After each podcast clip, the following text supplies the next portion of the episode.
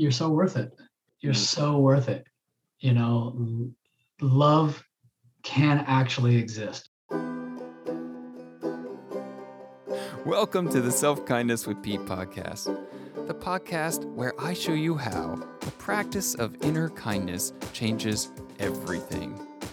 Through the conversations here, I'll teach you how to turn that harsh, critical, and even hurtful inner voice into one that is kind, supportive, and healing. I'm Pete Sibley, the self kindness coach, and I am so glad you're here.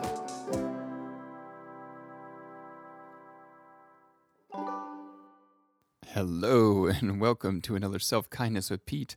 I am Pete Sibley, and I am so excited. I'm always, I feel like I'm excited a lot lately getting onto this podcast, even with so much traveling in our hearts and in our minds with the things that, and, you know, continue to unfold in our world around us.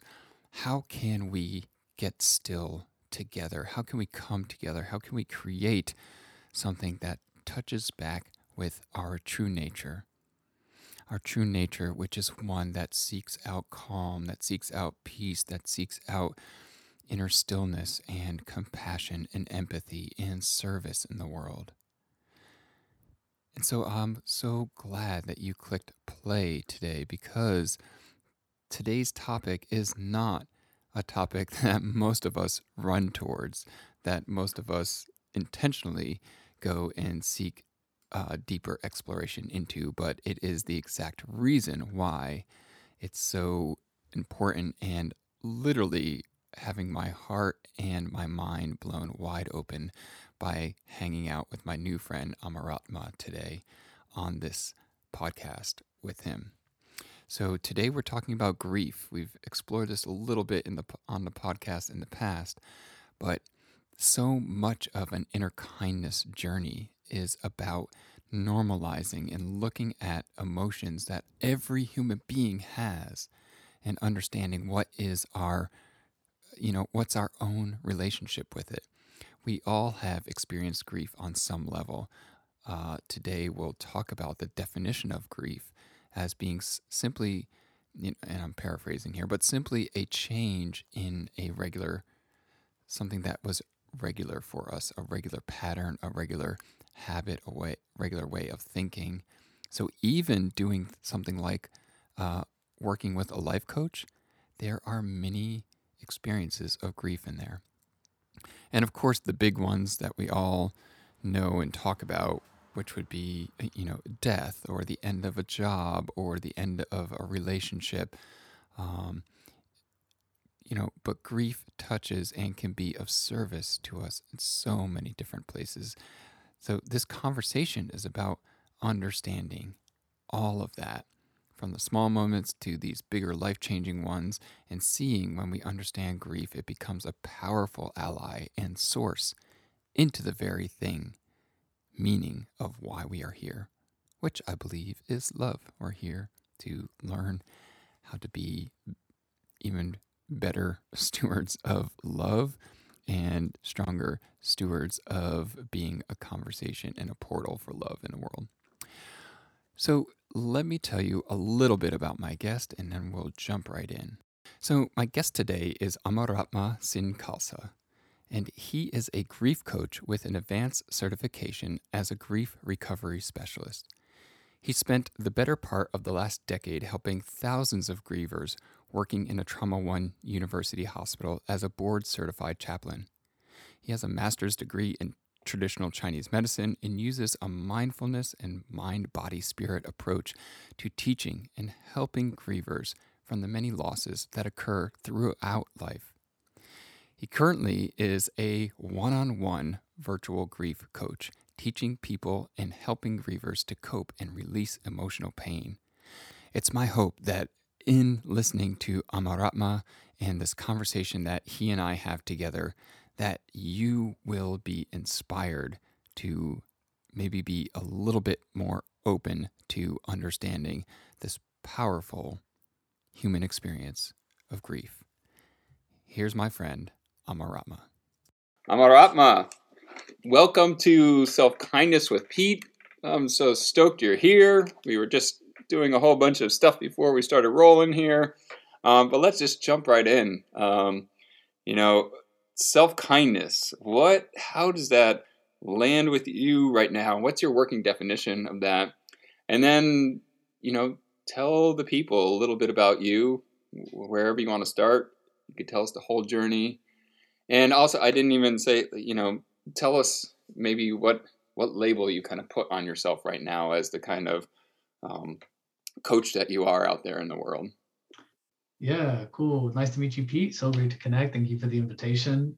I um I probably identify myself mostly these days as a grief coach. I think that's a simple and fair assessment of the work I do, and um, really inspired by grief. To be honest, actually alleviating grief or working with grief or learning from grief.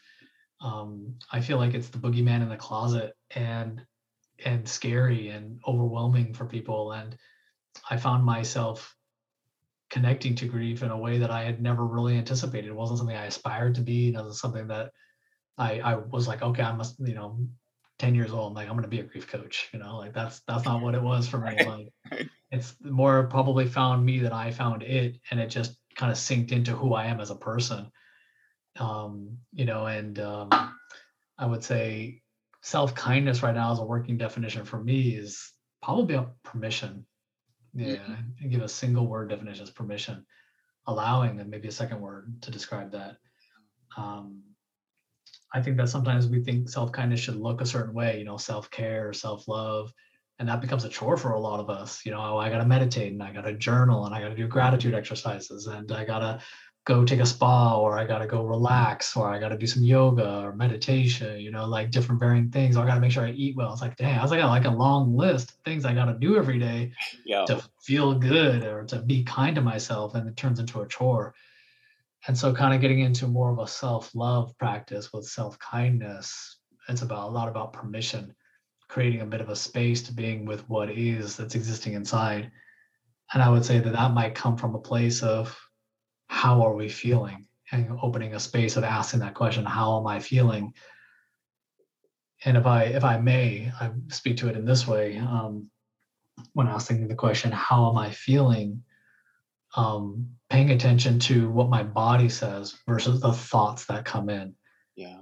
And learning how to pay attention to feelings as sensations of the body as opposed to how i'm feeling based on an analysis or an interpretation or a judgment from my thoughts or my mind in terms of what I think it is or what I think it's about. And so learning to be with what is, I think, is remarkably powerful self-kindness practice. And that has a lot to do with being emotionally honest, giving ourselves permission and maybe some allowance to what's actually happening inside. Yeah, yeah. Oh my goodness. So much good stuff. Where do I even start with with, with what you said? So you know, I just wanted to share with the listening audience that I was telling you that the way that you come across to me as a human being is safe. Like there's this quality of safety. Um, and being somebody who has done a lot of my own work around that and, uh, you know, unpacking, I love that, the boogeyman in the closet. Um, I feel like that that's one of the things that I you know pat myself on the back is like recognizing people who who are that in an honest and authentic way um, if you're willing to because i know that it's it's it there's some hard hard earned uh, you know safety and and you know kindness in your own life knowing a little uh, reading a little bit of, of your story it, mm-hmm. if you're willing to share just a little bit of that journey of of maybe some of those points of when it didn't feel um, safe for you in that way to to attend to that that body wisdom that you're getting you know yeah. to, to, the emotions and things like that to yeah. you know to where you find yourself today knowing that it's always going to be work um, but yeah. yeah a little bit of that journey if you are willing to share yeah totally thank you you know it's always it's always kind of funny to tell you know tell our personal story and you know the narrative that we have and and and I'll, what I want to do is not have like a story that I've told or a story that I have prepared, but almost like you know just what's existing for me right now as i as i am as a person knowing that you know identity is one of those things that kind of shift and evolves and how we think of ourselves shifts and evolves. And so i'd probably start with like i didn't know how to feel for the first 20 years of my life but i felt a lot yes right yeah. i I, I can say that I had no idea how to feel. I had no idea. I had no idea about my body and and any aspect of it actually. In actuality, the first probably 15 or the latter part, you know, probably from five years old, about 20 years old, I did a lot to try to stop my body from feeling with a lot of activities of like poor food choices to um, seeking forms of pleasure with drugs and alcohol and at a young age um, to um, varying levels of putting myself in situations where like self-hurting pieces you know was a big part of my my my kind of upbringing. So it's pretty dark actually for me the first 20 years. A lot, a lot of dark nights of the soul a lot of existential pain but you know, the thing is, is that I was feeling a lot, but I wasn't in tune with the feelings, and that's something that I feel like is really important for people who maybe listen to you or who, who want to know about me a little bit and around around grief work. Is that in actuality, I think that we feel a lot more than we're really aware or in tuned in. And while we would seek to be robotic by not feeling, stuffing it away doesn't make the feelings come or experience any less, you know. And so there's that kindness piece there to to being present to that humanness that kind of comes in there. Mm.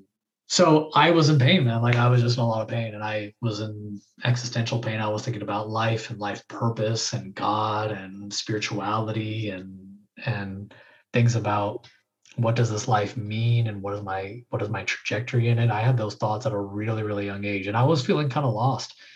So probably my pain was my greater motivator. It was like how to get rid of my pain kind of drew me towards my education. I got a bachelor's degree from the University of California, Santa Cruz. You know, I got, I created my own major. I studied spiritual style psychology, or at least a humanistic psychology. Um, I worked at a spiritual bookstore for many years, exploring very many faith perspectives. Spirituality seemed to be kind of an integral part of my my journey. Um, and that was really important for me. And uh, yeah, then it took me to Chinese medicine. I got a master's degree in traditional Chinese medicine. I practiced acupuncture for a long time. I was licensed for a long time and ran a practice and was really flourished within that work, but didn't like the experience. And all the while, I was doing a meditation style apprenticeship with one of my teachers and within a spiritual organization and in collaboration with the faith that I had grown up with, which is Sikh. And um, and while I was doing my Chinese medical education, I was doing this apprenticeship, but all the while, all the all the journey within that was like, how do I alleviate pain? how do I find my place in this world? How do I feel integrated within this existence? How do I not die? Pretty much. how do I how do I not die? yeah. And interestingly, my story was all about grief. Like it was, I was feeling a lot of grief from just feeling disconnected, abandoned, betrayed by I would say the nature of our times and existence. I was feeling a sense of abandoned, betrayed from God. I felt like booted out of the heavens, so to say. I felt disconnected. I felt existential. I felt lost within my spirit. I had deaths that were happening. I didn't understand it. Nobody talked about it. I had people grieving around me. Nobody said anything about it. I had people emotionally in pain. Nobody was talking about it. I I just experienced and felt so much and didn't have a compass for any of it. So my my my educational trajectory took me to um, you know searching about that. So my undergraduate was kind of cool because i got to explore a lot of things and chinese medical school was kind of cool because it was studying like getting pretty much like a phd in mind body spirit medicine. I was able to understand like western medicine and be taught really dynamically clinic, clinical based work and then I understood like an energetic form of medicine as well, from acupuncture to meridians to herbology and understanding yin and yang and what that means. And the liver doesn't just mean this organ on the right side at our, you know, right upper quadrant, but this this this this very well spring of of wisdom that exists from a macroscopic as opposed to a microscopic lens mm. and that started to really ground me in a deep way and and that helped me to understand because in some part what I was looking for was resonance. I had a belief, I had an understanding, I had a system of thought that was evolving through my being, through all my pain. And I was looking for resonant, something that things that resonated with me in this world. I was like, yes, that's that's what it is. That's that's what's happening. That's what this, this what this world is about. I get it. And I was like, yes, okay. And when I had that, I felt good and I felt excited. and I felt enriched and I didn't have pain. But it wasn't until I got to chaplaincy that I really started to really work with my pain in a deep way. And chaplaincy, as you may or may not know, or your listeners may or may not know, is uh, emotional and spiritual care in a hospital-based setting. And so, as a, I was a minister, I'd, I'd been ordained as a minister from my apprentice-based spiritual work, and uh, I had master's degrees, and so I I just vibed into that, and I did pretty much acute care for the better part of six or seven years, and I worked in the trauma bays and the ICUs and the emergency departments. I worked in palliative care and oncology departments. I worked with parents. I worked with pediatrics. I worked in inpatient psych units. I worked in a very gamut of places, but my my main specialty was adult patients um, and families um, working in the trauma bay and the emergency department, as well as in palliative care and probably psych unit. I could probably say that as well. Those are my probably three or four main specialties. So somebody gets a cancer diagnosis, I'm with the family. Somebody's, you know, a, um, a scenario where um, a person is saying that they have a terminal illness now and they're only going to be living six months. I'm there holding their hand, holding the family's hand. I'm there with the mom whose um, son just got shot by a bullet in a party with a bunch of gangbangers and i was i was the mom i was the one supporting mom and brother and sister and family. I'm the one who was with you know the the the wife of a young man who died in an atv accident you know who has all of a sudden had wishes to become an organ donor and supporting them in that process of helping them in that in that way. And um, you know i'm there when somebody you know has a major accident from a car accident and now they have an amputation or you know pieces that were life changing moments and really intensive. And i started to work with just grievers on a very regular basis. And i started to understand that all my pain was really associated with grief. And i was starting to have like a way in which i could work with it. And i was trained in it. I was have specialty in it. And then working with hundreds and thousands of grievers in varying capacities and varying life situations and short term and acute scenarios and long term became something that found me that makes me do what I do now because it just feels like this is this is my work in the world is this is what I feel is my purpose. Right, right. Well, wow, I love that, and I think that you, from what I hear, you're a living example of you know that that belief that um, that I say often on this this podcast and other places that when you're doing that that inner work and you know the depth and the degree to which you do that it then becomes you know just like a natural flow into the world and the community around us. So i mean you being willing to we'll go back to the the boogeyman you being willing to to open up the door and and be with the boogeyman makes you available for all these other people that um yeah what a what a gift um, yeah, so in that in that space and in the work that you're doing now, um, I can hear a lot of people that are listening like, yeah, I want to alleviate pain, and uh, if you know, well, I feel like there's there's two things that you probably see. One is the person who's just like you know there and they're ready to alleviate the pain, and the other person is uh, you know, maybe they're sensing something, but they're not quite sure. Like they can't quite put their finger on it, like you were saying, yeah. the earlier version of you. Totally. So how do you like? What's what's some of the the the process of beginning that permission, beginning that allowance, um, that that starts to come up for you after you know, just when you're when you're meeting with people, or just um, now that you have sat with with so many people like i'm just curious like how do we begin that permission yeah you know i think that's that's the when we talk about self-kindness and bringing it back to you know what, what we're here for is i think sometimes we feel that self-kindness is trying to feel good, especially when something horrible has happened to us, something life changing, life altering, some grief, some loss that happens. Um, you know, and so we want to feel good, we want to feel better, and that's that's part of our self kindness strategy. But sometimes self kindness is what I like to refer to as face, embrace, release. This is this is the jam, man. Like this is this is the courageous work. This is this is our humanness. This is our this is our our value as a human spirit. And one of the things that I learned which I I denied and I hated actually before I got into chaplaincy, before I did end of life care, was I thought that being human was a liability. You know, I did my best to not be human at all. I was like, I got to be superhuman. I got to be transcendent. You know, my my my spiritual mentoring and my meditation, yoga, teacher trainings, and teaching people. You know, all that stuff was like, no, being human, being emotional is impulsive, and we got to be, above and beyond that. And and I thought that being human was weak and fragile and something we got to be something other than. Until I arrived to sit with that mom, to sit with that wife, to sit with that husband, to sit with that son. And I saw them facing utter tragedy. And I was like, oh my God, like these are the strongest people, huh? Right. These people are like, these are the, these are, these are the exquisite people. These are the superheroes these are people who have known pain, known loss, and known defeat and have found their way out of the depths.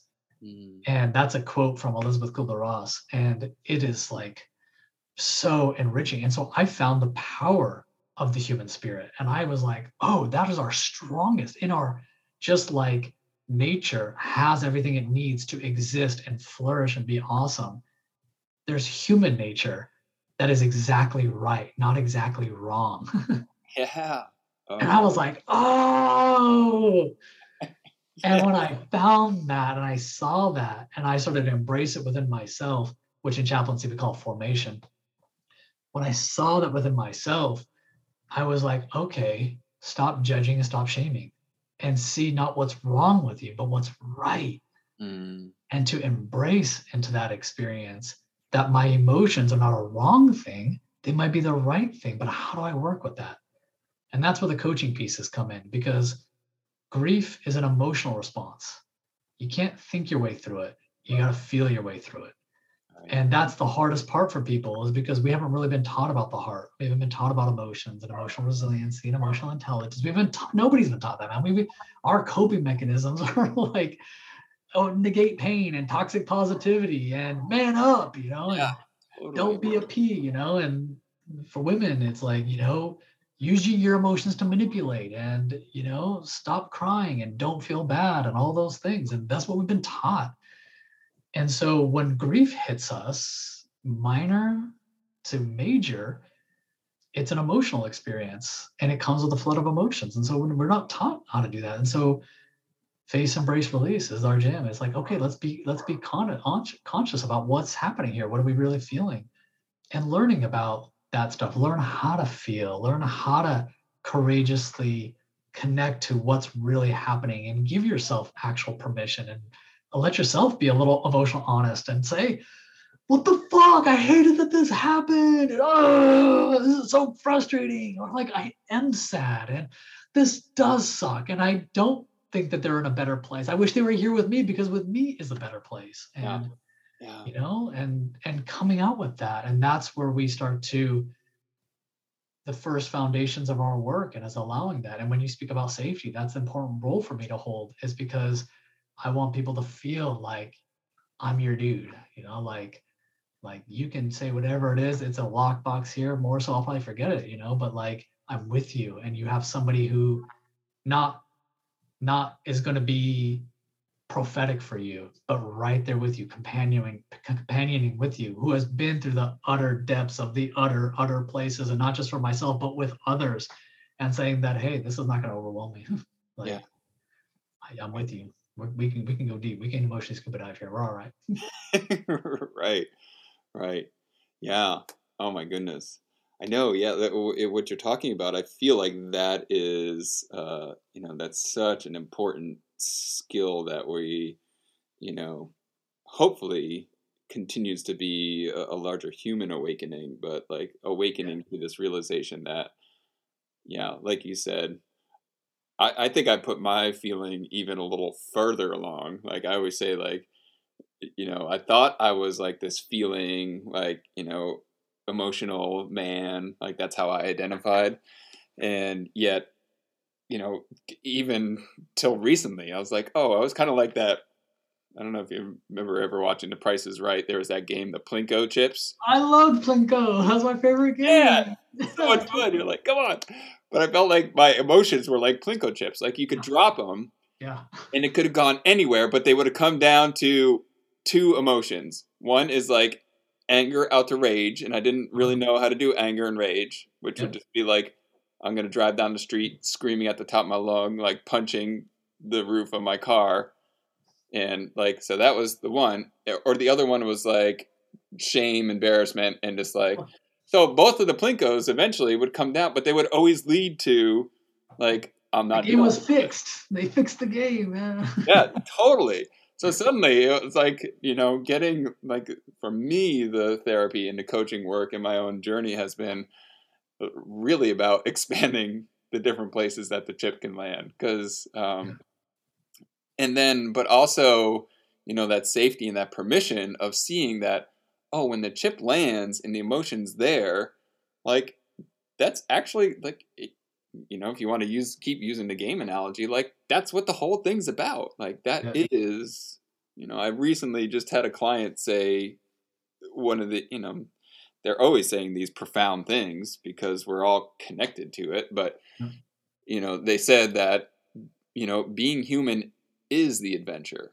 Yeah. And so like you, I feel like there are so many of us that like we have learned that the humanness of us is the part that we need to transcend where you know i hear the wisdom in you what's grown in me and in so many others is like no no no actually let's flip that whole thing on its head Totally.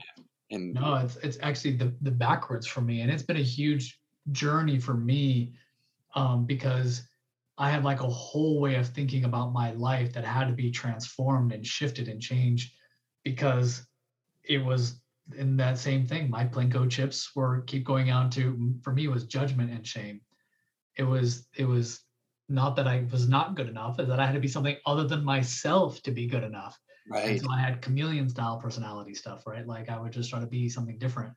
And and you know, I think that now it's the opposite. Now I like embrace my humanness in such a sweet and endearing way. I almost like love myself even in my pain. And grief is not like a boogeyman for me. It's like a homie, right? Like it's like it's not it's not at all what we thought it was, this dark figure that's scary. It's it's Yeah. more like life journey and trajectory because if we're living a human life and we want to love and we seek love grief will be there because loss is universal.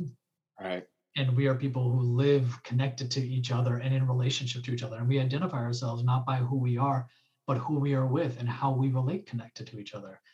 And so you know we say that to grieve is to have loved.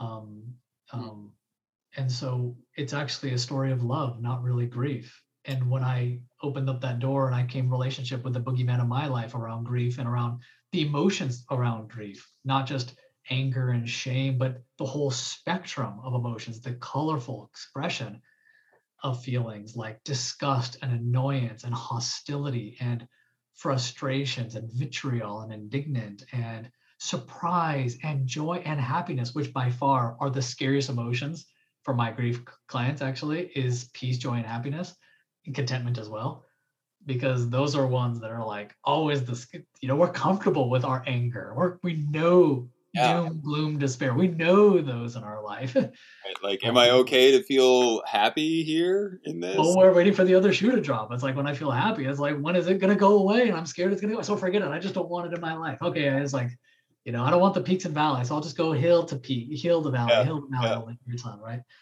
So you know like the embracing the humanness was really cool because the boogeyman turned from this dark like figure to almost being this exquisite almost like spirit animal in a way of of Wow. of something that is teaching us about love. This hmm. light being teaching us about love. And so that's my relationship to grief is knowing well that it is scary and knowing well that it is hard. And I'm very conscientious around taking people very softly and sweetly through a grief process because it's not that's why it's coaching, it's not therapy, right? Like it's not it's not that we're doing therapy work. We it's learning a life skill. Mm-hmm. Learning how to grieve is a life skill. That's a life skill that I wish we all had when we were five years old. Yeah. Along with how to manage finances and how to do mindfulness and how to cook and change oil in my car, right? Like yeah these are like life skills. I brush my teeth, you know, like, and this is a life skill that we are all remarkably under equipped. And so I figured out a way to teach it. That's this is kind of how it is. Just figured out how to, to teach it, and wow. that in of itself seems massively presumptuous. I'm trying to own it. I'm trying to like own it for myself within my work because I've hid and and and studied and educated and got more and more certifications to like but, but but why? Like i think i mean that might even be a thing that's curious. Why do you who have spent so much time with it like still feel that it's hard to express? Like this is what i'm teaching. Yeah i'm, I'm all, that's my learning curve you know in terms of of doing coaching work with people and wanting to take it beyond kind of the one-to-one and in terms of like you know, one of the things that I want to do is just give it all away. Like I just want to share it all. I want to just share it all and and help people because I feel my thing is world peace through inner peace. Yes. that, that's the jam, man. Like world peace through inner peace. And I feel like what we all have is some if, if we're if we're not in tune with the grief that's been existing in our life, then we have some sort of false sense of peace. And that's inherently not creating space in our world because then we have resentments and we have you know betrayal and lack of trust and we are guarding our heart we're not open with our heart we're not open with love we're not yeah. safe to share and if yeah. there's guarding that's existing inside there in dimensional ways because of grief then we're not in tune with peace within ourselves right. and that feels like whoa that's a huge arc yes. to feel yeah. like that there's like stuff around me. I'm like, can I can I actually teach that? Can I actually like right.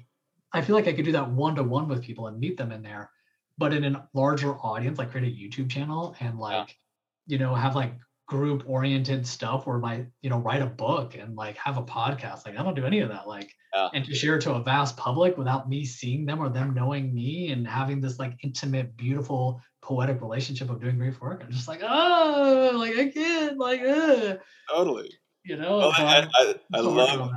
well, thanks for thanks for going there with me because I think like that is the, you know, again, what you're modeling is that safety of being willing to be in the, you know, there. Uh, it's it's the humanness of it. It's like, yeah. if, you know, we don't like we don't want to work to transcend the humanness of it. Like even as we're doing work that speaks about the whole thing, like yeah. we're we're doing it. Like the ego's gonna pop in, and like the, the doubt's yeah. gonna be there, and the, and yeah, and all of that. And I think what you touch upon, and it's something that I know that I continue to. It's uh, it's always the coaching I get back to me. It's like Pete, mm-hmm. this sounds like it's a self love, self kindness thing, and I'm like, of course it is. Of course, but it it's like you know the the the journey that I feel like I continue to be on was uh, is that you know just that turnaround that you're talking about.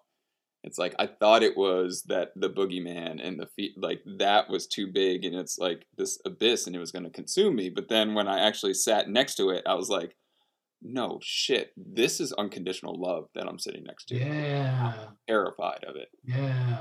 Yeah that's solid man. I think i thank you for sharing that because you know as a man, it's actually remarkably challenging to do that as well because we have a lot of constructs around emotions and about strength yeah. and about weakness and fragility that is taking me a long time to really unravel within my own spirit. And even then, you know, like that's something that I have to work on and and and that's, that's something that I'm I'm consciously working on. You know, like there's not a part of me that feels like I've ever arrived, and I love that. Yeah. I love the continuation of arriving, the ing to it, it's a continuation process. Yeah. And I like that. I like that part of me. I find like my most poetic is me working through areas of my life that I've had challenge with, my imperfections, my quirkiness, my my seemingly to be liabilities, the shame stuff, you know, like those are the parts when I when I meet myself there with love and allow myself with permission and kindness, I find myself in this like elegant poem. yes. And I love it actually. Oh man. And and when I'm in it, there's so much creativity mm. that starts to come through. And that that is what I'm yearn for. Mm. And what I hope to create for people in their experience of doing grief work or not knowing that they need grief work, but helping them come to that place of aliveness. Because mm. that is like the tenderness that I and I feel everyone is seeking for, especially at this time, like in this time, in this world, in this existence. Let, let's talk about that. So it's like, I mean, because obviously most people when you say grief they think of like death or they think right, of like yeah. a major like you know they're like this major uplifting but i feel like you know one of the gifts of being on this journey or even reading some of your work is like grief is like there can be a short process of grief that can happen like you know over something that we would think is like oh just that's just a whatever. So it's a, maybe introduce us a little bit to places where where we we we are probably having a grief response and we don't even realize that it's a grief response because we're holding grief as like oh it's when grandma dies or you know yeah yeah no i think that's totally appropriate and the grief work that i'm connected with um, we say that there's over 40 different types of loss mm-hmm. so let's kind of tap into that then, right? Because death and divorce are probably the two main components of loss that we feel. Death being obviously the main one that we all think about, the loss of somebody in our life. We say that death is like um, um, a a death without a body. So death and divorce are like the two main ones that we often think about but there are so many more man like there are so many different types of loss that we experience even in the death aspect you know a loss of a spouse versus a loss of a child versus a loss of a parent versus a loss of a grandparent all very different.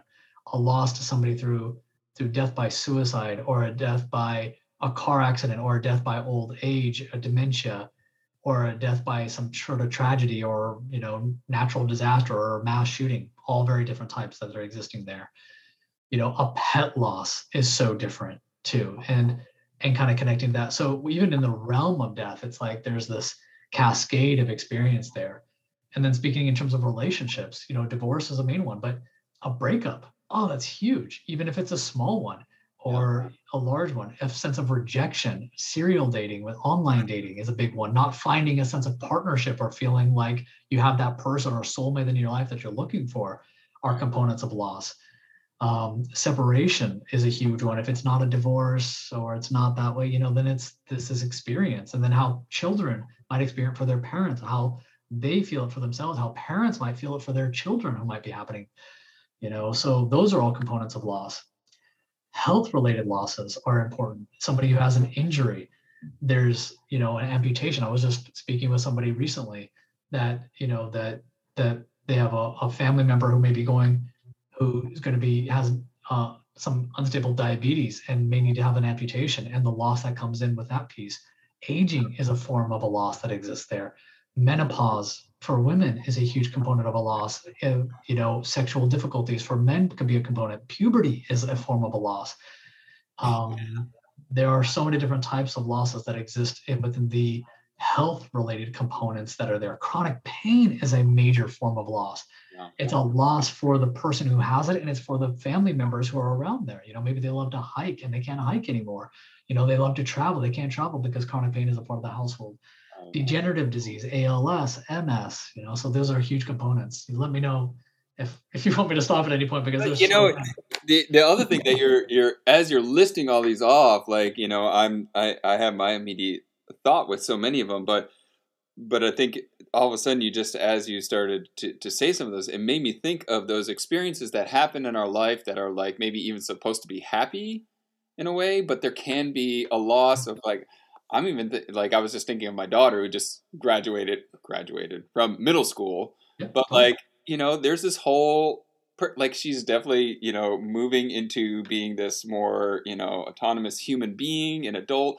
But it's it's as if at times I have witnessed and sensed from her there is a little bit of like oh I'm like I'm not quite fully a kid anymore. I'm like I'm so there's like understanding that and you know and but I was also thinking like you know marriage can be that too. It's like well I'm getting married, but like what is that like? That's a that's a change of a, a life. So it, even with divorce being the separation of a like that, there's always that that opportunity maybe like to even if the Yeah. skills that you're learning come from that challenging moment, that those skills can then be applied to That's these right. other moments as well.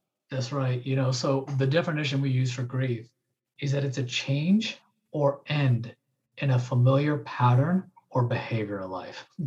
Mm, wait, can you say that again? Yeah. It's a change or end Mhm. in a familiar pattern or behavior of our life. Whoa, Maratma, we got to do a whole. that just brought up a whole other. Yeah. I'm just thinking of like the whole world of coaching is about an invitation to a new mind, new neural networks, new thoughts. Yeah. There's a lot of letting go that people have difficulty with because they have such a familiarity to. So actually, sometimes the things that are challenging for us that we need to grow from is something that we're holding on to because we don't know how to grieve its loss. Oh my goodness. it's big, man. It's big. It's all over the place. Grief is everywhere, man. It's It's everywhere. blowing up, dude. Yeah. You know? And so, you know, like, and it comes with conflicting feelings. That's the that's the second definition, right? Grief is the natural and normal response to loss of any kind. And it comes with conflicting feelings. Yeah. So having birthing their first child can be so exciting, so awesome. But then the parents are like, oh, we can't travel as much as we used to. Oh, we've a little lost our autonomy. Oh, sex is different now. Oh, autonomy and our independence, you know, go on date nights and doing whatever we want and hanging out with our friends is different. We have maybe lost some friends because now we have a child and we're not able to hang out as often. But it's like the most glorious thing. You have a baby. Oh my God, awesome. But that becomes a transition. So we talk about transitions in life Mm. Create that experience of that change of that familiar pattern and in there may be a loss so we can't think of loss and grief and like the big things like the life altering so we talk about it like primary loss secondary loss minor loss and micro loss Mm. boulders rocks pebbles sand Yeah. Yeah. And they all kind of exist in this invisible emotional backpack that we carry with us called our grief backpack Yeah. and when we're not attuned with all those that can be really overwhelming where you might have a couple of boulders in there but you might have a ton of rocks that you thought were pretty minor you might have some pebbles but like that you know if you vary backpack bro like carrying some rocks that's heavy Yeah.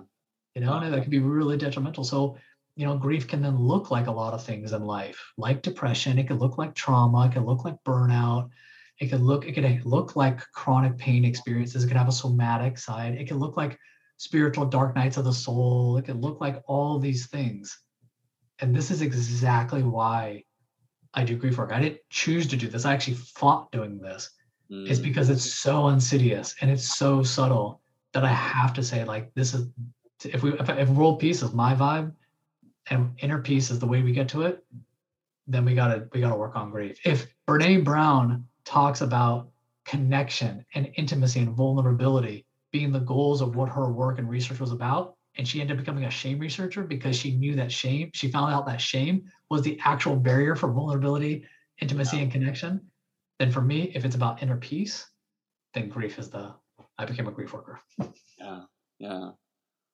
Oh, I'm so grateful you did. Yeah. Whew. Well, breathing. I think, you know, I feel like the the sense I get is that part of your journey also is to you know create that permission, that allowance, that safety around the word grief, the concept that we hold as a cultural collective around grief. Yep. I mean, I know some of my work has been. I was interviewed by a friend of mine a year or two ago, and the title of the uh, the interview was "Self Kindness." Dot dot dot. I know, gross, right? and so Right. it's like, you know, that's what self kindness. I can't, um, you know, I can only imagine what happens when you say grief coach and people are, you know, maybe they get a little panicky and they're like, oh, all right, like I'm like this is the guy that I almost like. This is the guy I don't want to see. Yeah. But as we start to unpack it, it's like, like everyone, like there is not a person that I can think of that wouldn't benefit from Yep. from the skills that you offer. and that's the coolest thing about it is because regardless of the kind of loss the the the form the feelings are there and we have a trajectory of care we can do. That's the coaching component there is because it is a life skill. Yeah, so it's not like oh i work with only people who have had grief associated with death. No it's grief associated with anything. I've worked with people i'm working with an empty nester right now. I'm working with a person who had lost her mom four years ago. I'm working with a person who had burnout because of nursing during the pandemic.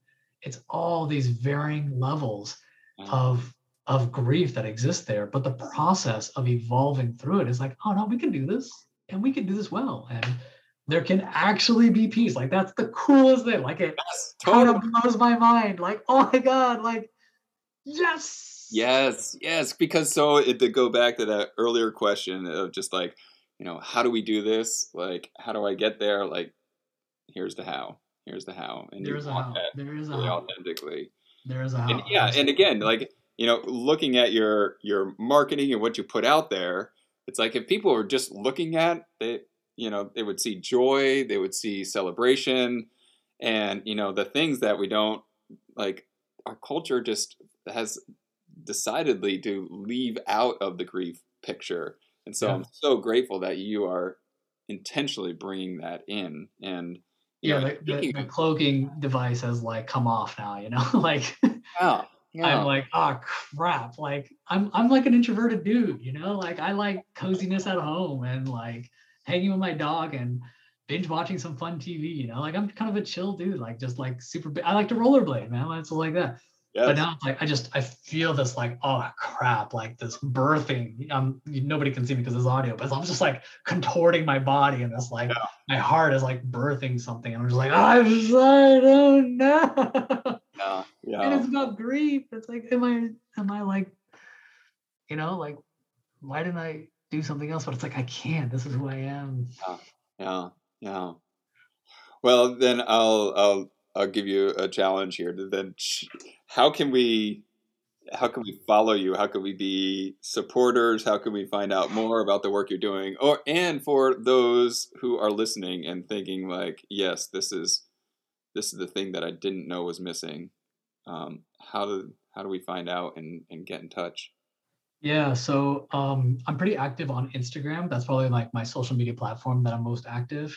Um, working and learning to be active on it. Um, so uh, at Amar Atma Coaching. That's my that's my name, Amar Atma, which interestingly means eternal and timeless soul. Which is so appropriate. so I was like, all right, business name. All right. So Amar Atma Coaching. Um, and then info at Amaratma Coaching is my email address and amaratmacoaching.com. It's like that's the website and all the information is there. And And we'll link all that up too. yeah, you can link all that up. Yeah. And yeah, that's that's the way I'm I'm pretty active and engaged and DMs are open in that way to like connect and questions and just saying, hey, yeah, this is the kind of thing that's been happening for me. Does this grief work work for it? Is like, is this grief?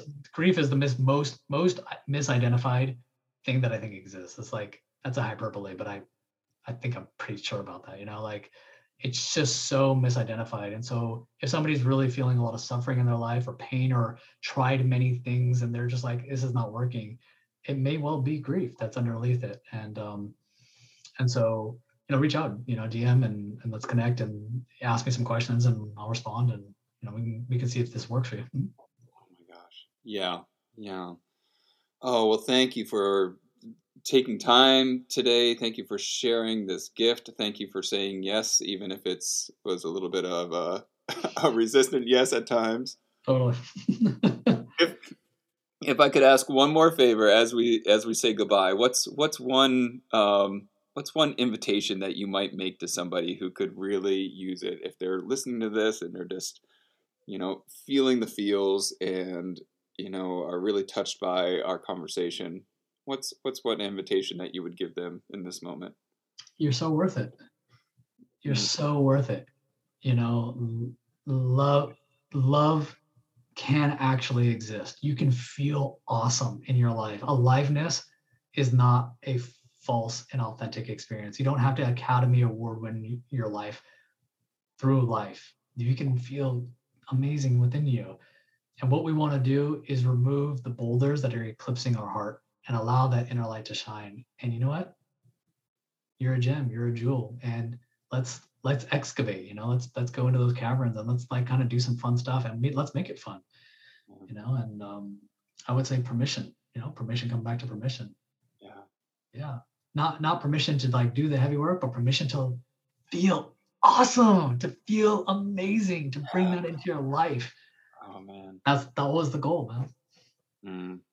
Well you are a gem thank you for taking some time today thanks we appreciate it so much What a treasure. What a gem. And I really do hope that you go out and check out all of the things that Amaratma is putting out there in the world. And thank you for taking some time to be courageous to listen to this conversation. It is the conversation. You know, I think all of the other stuff is distraction. It's the stuff, it's the reason why we feel stuck. It's the reason why we feel overwhelmed. It's the reason why, you know, it feels like life at times is just hard and we hear ourselves say, This again, I don't want to do this again. Why am I repeating it? It's the having and touching into this space that we were talking about today. The true conversation that I think is wanting to be birthed in all of us. It's the reason why we get these nudges. It's the reason why these changes happen in our life so that we can make room and open up to the next part of us. And that is the conversation that I have with my clients, with my one on one clients. It is an amazing conversation. And here's how to begin it in your world.